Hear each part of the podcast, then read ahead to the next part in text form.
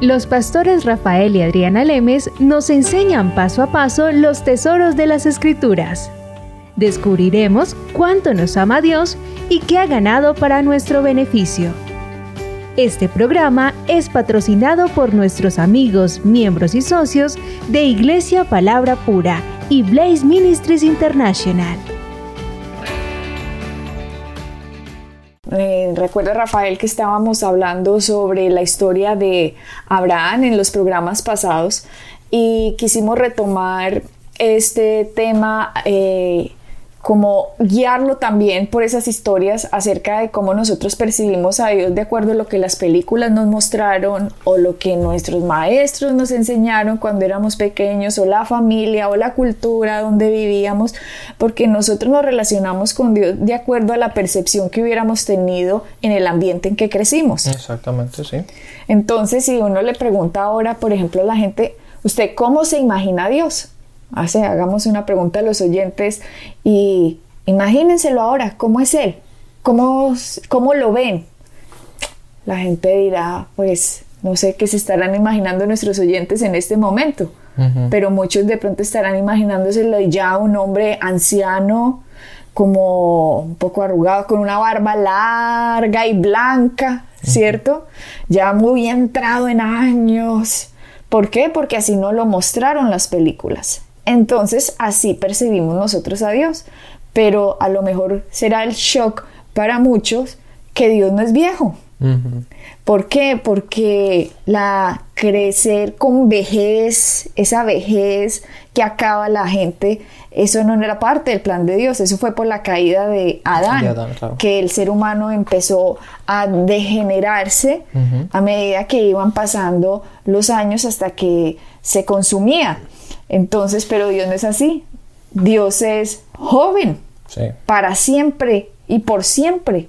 Entonces, nada más en esa percepción, Rafael, de cómo uno cierra los ojos y me voy a imaginar a Dios y ya quitarle la barba, ponerlo joven, ya uno dice, uy, no, no, no, ¿cómo me, cómo me acerco a Dios así? Si así nunca me lo he imaginado, por ejemplo. Por eso, Adriana, siempre es, siempre es bueno muchas veces no, no establecer nuestras creencias en aquello que hemos oído, pero las tenemos que restablecer basado en lo que leemos. Exacto. Entonces la Biblia es la que nos dicta cómo tenemos que creer, no cómo nosotros crecimos o cómo nos enseñaron que dicten nuestra forma de creer, nuestras creencias. Nuestras creencias es una de las cosas más poderosas que hay en este mundo. Por eso la gente mata por lo que cree. La gente deja de comer por lo que cree. La gente hace y deshace por las creencias que tienen. Entonces, ese concepto de Dios que tenemos, esa forma de, verlo a Él, de pensar de cómo es Él, está basado en las creencias y esas creencias fueron establecidas desde que nosotros éramos pequeños, que en el proceso de los años, date cuenta que la enseñanza hace dos cosas, o crees, cree o establece creencias o las refuerza. Las refuerza. Exacto, las refuerza. Entonces, si tú no tienes, si tú no tienes creencias en cualquier punto de vista, en cualquier tópico, y yo te enseño a ti, yo lo que estoy haciendo es eh, haciendo es creando en ti una creencia. Ahora, si esa creencia ya tú la tienes, yo lo que hago es restablecer o reforzar aquello que ya tú conoces.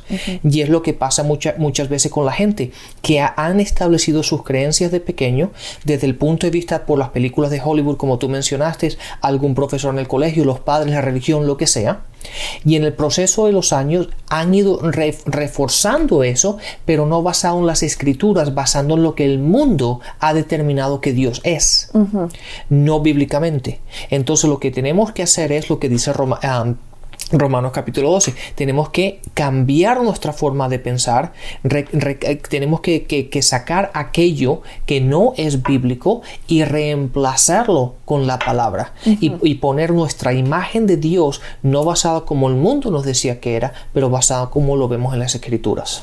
Y Rafael, si nosotros cogemos las escrituras y hay temas que nosotros no entendemos, por ejemplo, hay muchas personas que no entienden que Jesucristo es lo real de las sombras que habían en el Antiguo Testamento. Mucha gente no lo sabe.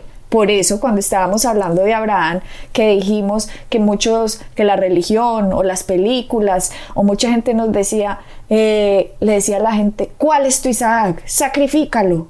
Entonces la gente, ay, tengo que sacrificarlo porque Dios pide un sacrificio de mí, así como se lo pidió a Abraham.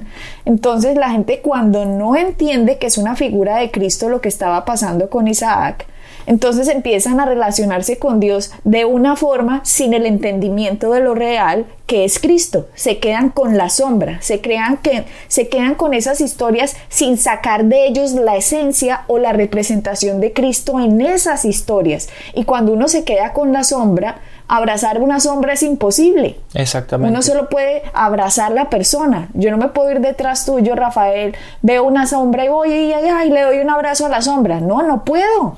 Yo no, los abrazos siempre me los da mi amor. Por eso, tengo es que alcanzarte a ti, abrazarte así, a ti, sentirte que es la verdad, tú eres la verdad. La sombra simplemente es una proyección de la verdad.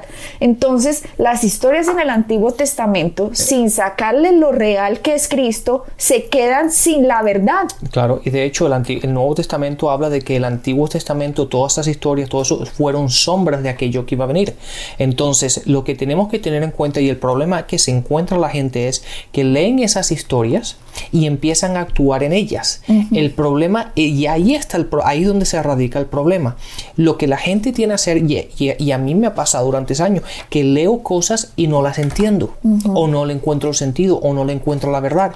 Y lo que tengo, lo que tenemos que aprender a hacer es la frase que yo siempre digo, no le busquemos las cinco patas al gato, ponlo a un lado no trates de buscarle la forma. Dios, en su, Dios ya te va a dar dando la luz. Mientras más aprendes, más desarrollas, más maduras, más aprendes de la palabra, hay respuestas que van a empezarte a llegar. Lo que el problema que se mete la gente es que cuando no lo entiende, trata de buscarle un sentido y ellos mismos le, empiezan a buscar la manera como eso puede encajar en su sistema de creencias. Y ahí están donde se equivocan. Ahora, por otra parte, Adriana, siempre que veamos alguna historia, alguna acción, alguna imagen alguna sombra en el Antiguo Testamento, si no vemos, no la vemos reflejada en el, en el Nuevo Testamento, la debemos dejar en el Antiguo Testamento, porque todo aquello que nos aplica hoy, que también lo, lo, vemos en, lo vemos en el Nuevo Testamento, está explicado en el Antiguo. Pero cuando no está aplicado en el Nuevo, se quedó en el Antiguo Testamento. No hay que traerlo.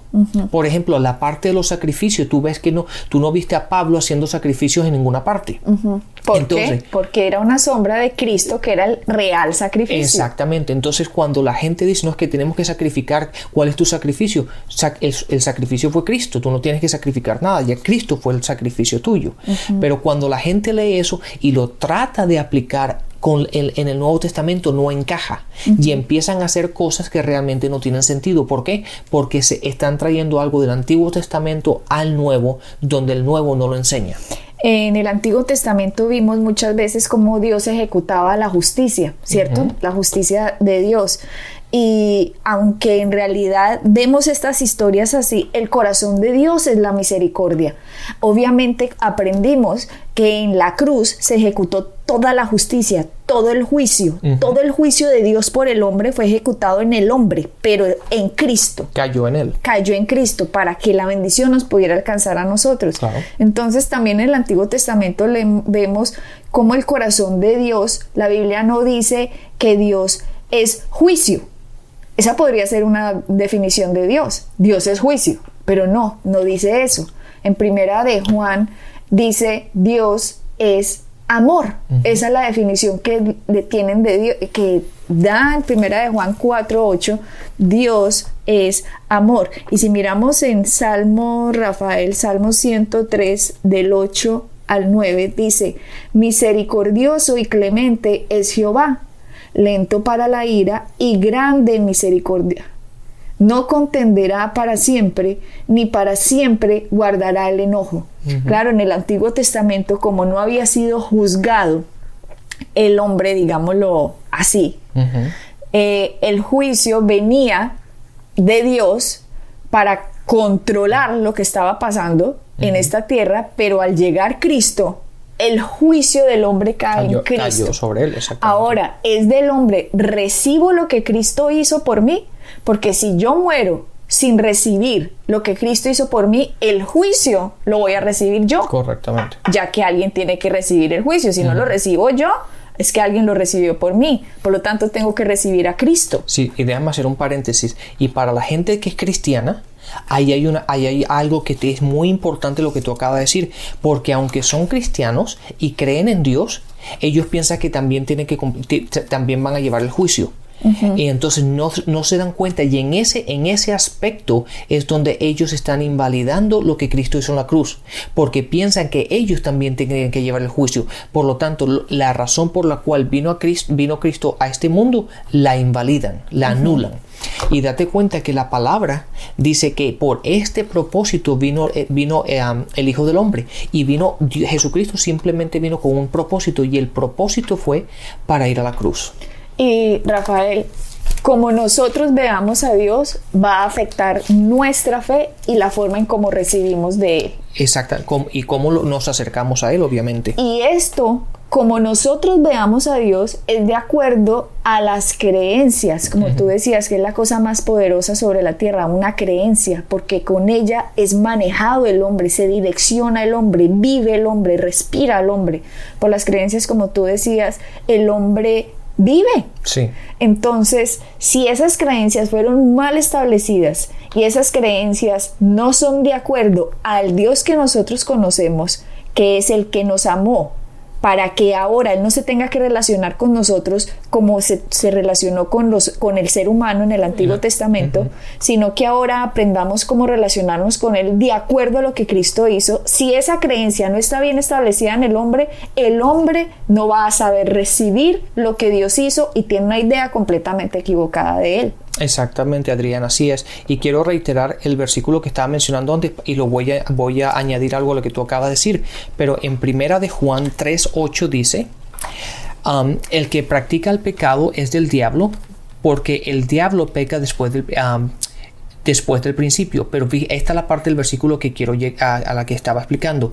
Para esto apareció el Hijo de Dios, para deshacer las obras del diablo.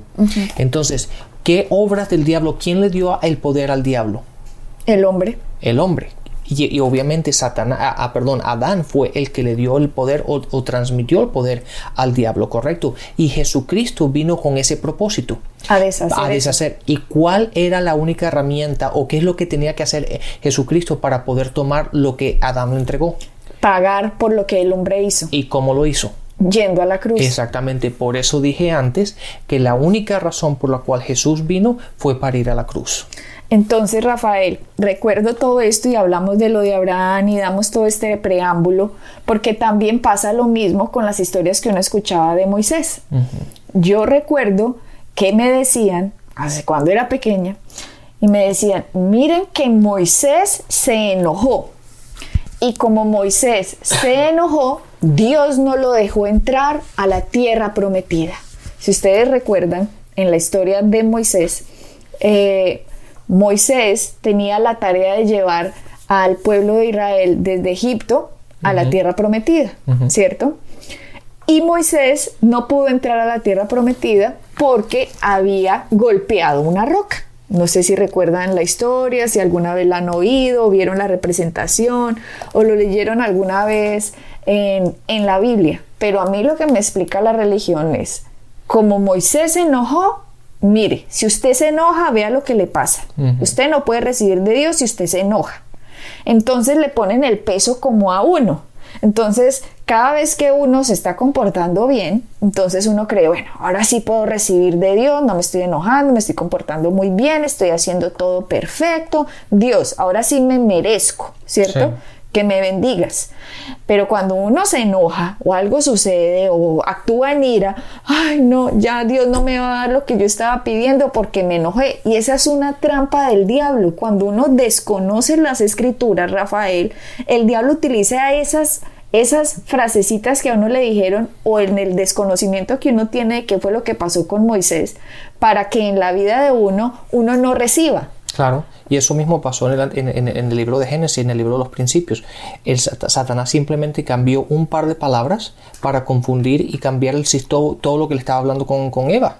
Simplemente un par de palabras cambió todo el concepto de lo que estaban hablando y todo lo que pasó. Y lo que pasó aquí con Moisés y Rafael no es que, que se enojó y por eso no pudo entrar a la tierra prometida. La historia que le dice la Biblia es completamente diferente. Claro, Iván, yo sé que la vas a leer, pero una vez más, para que la gente que nos está sintonizando ahora nos entienda esto, hay que tener cuidado nuestras creencias que estén en línea con la palabra y no al revés. Nosotros ajustar lo que creemos para poder ajustarlo con la palabra. Eso es incorrecto.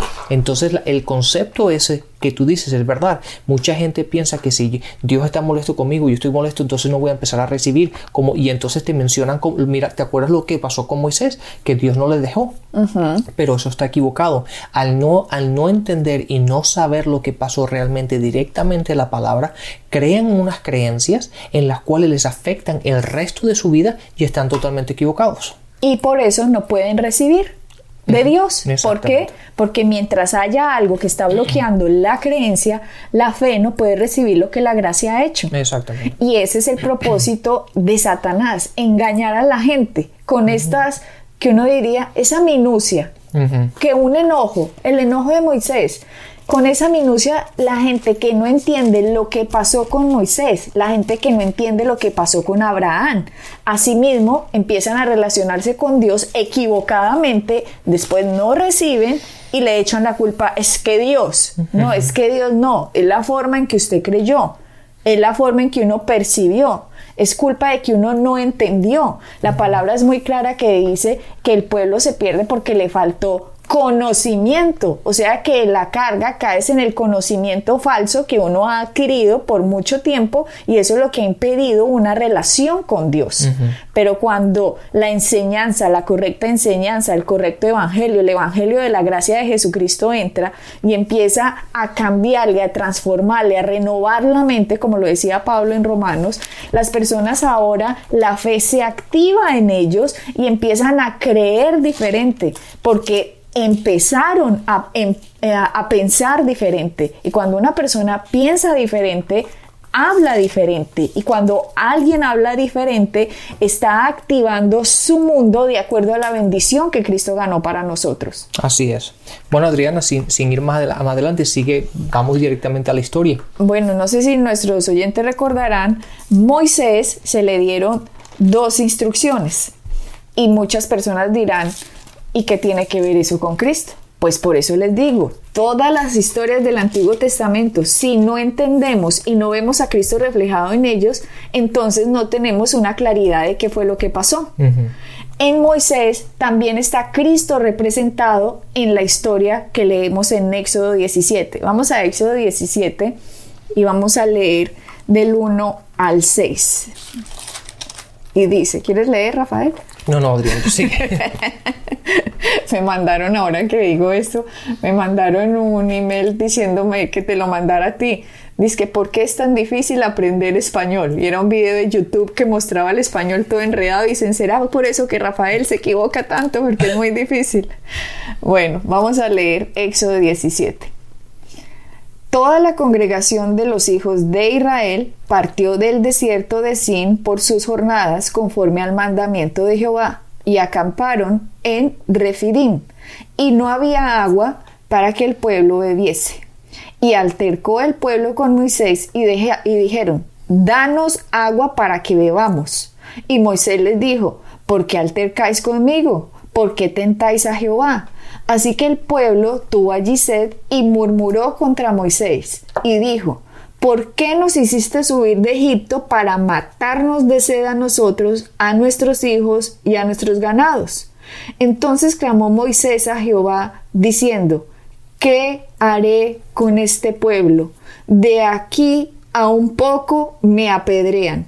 Y Jehová dijo a Moisés, pasa adelante del pueblo y toma contigo de los ancianos de Israel y toma también en tu mano tu vara con que golpeaste el río y ve.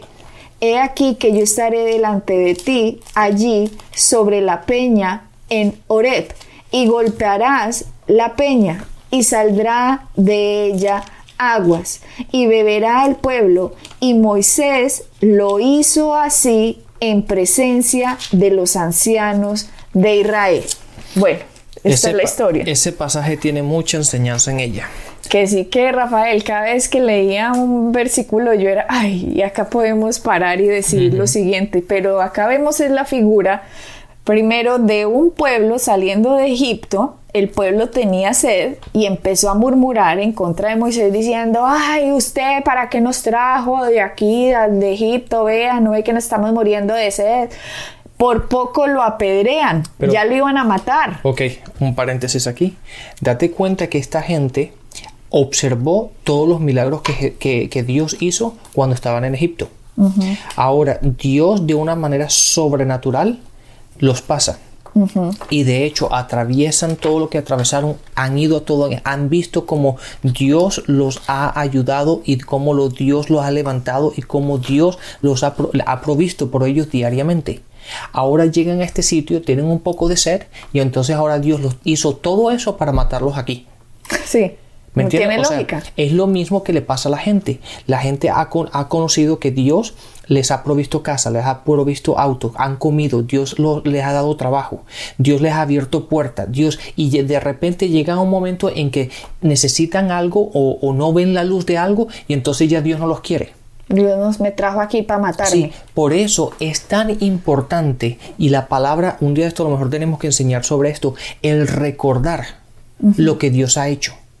Por eso la palabra siempre, siempre habla y hace mucho énfasis en siempre meditar en la palabra, el recordar aquello que Dios ha hecho. ¿Por qué? Porque generalmente nos olvidamos, basado en la situación en la que estamos viendo nuestro presente, nos olvidamos de nuestro pasado. Esta gente, Rafael, estaba tan enojada que quería apedrear a Moisés. Y en cambio la respuesta de Moisés fue ir al Señor y esa sería tal vez una buena enseñanza porque la respuesta de Moisés fue Señor. ¿Ya? Cuando la gente le quiso hacer algo, Moisés se volvió a Dios y buscó ayuda en Dios. Y eso es lo mejor que podríamos hacer cualquier persona cuando estemos en una situación que no sepamos qué hacer. Señor, ¿qué hago? ¿Cómo hago esto? Dame sabiduría. Busco tu dirección. Dame paz en las decisiones que tengo que tomar.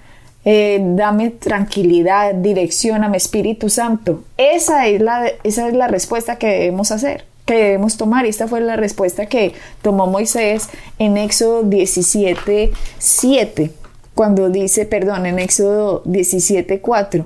Entonces clamó Moisés a Jehová diciendo, ¿qué haré con este pueblo? De aquí a un poco me apedrearán. Esta historia, Rafael, cuando uno la lee así, uno piensa, ve, eso como tan fantástico, ¿cierto? Una roca, la gente tiene sed, entonces van a matar a Moisés, Moisés ora a Dios y Dios le dice, golpea, coge tu vara y golpea la roca y de la roca te va a salir agua. Cuando yo leía su pequeñita, yo decía, ay, esto sí es muy chévere, porque eso me parecían como historias fantásticas, pero yo no entendía que la roca era Cristo, una representación en el Antiguo Testamento de quién es Cristo. Si a mí me hubieran explicado esto, yo hubiera podido de pronto entender o leer la Biblia desde otra perspectiva cuando leía la historia del Antiguo Testamento, porque leerla así simplemente me daba como, uy, qué historia tan asombrosa, como tan chévere, como no, pues Alibaba y los 40 ladrones, uno veía eso como tan fantástico.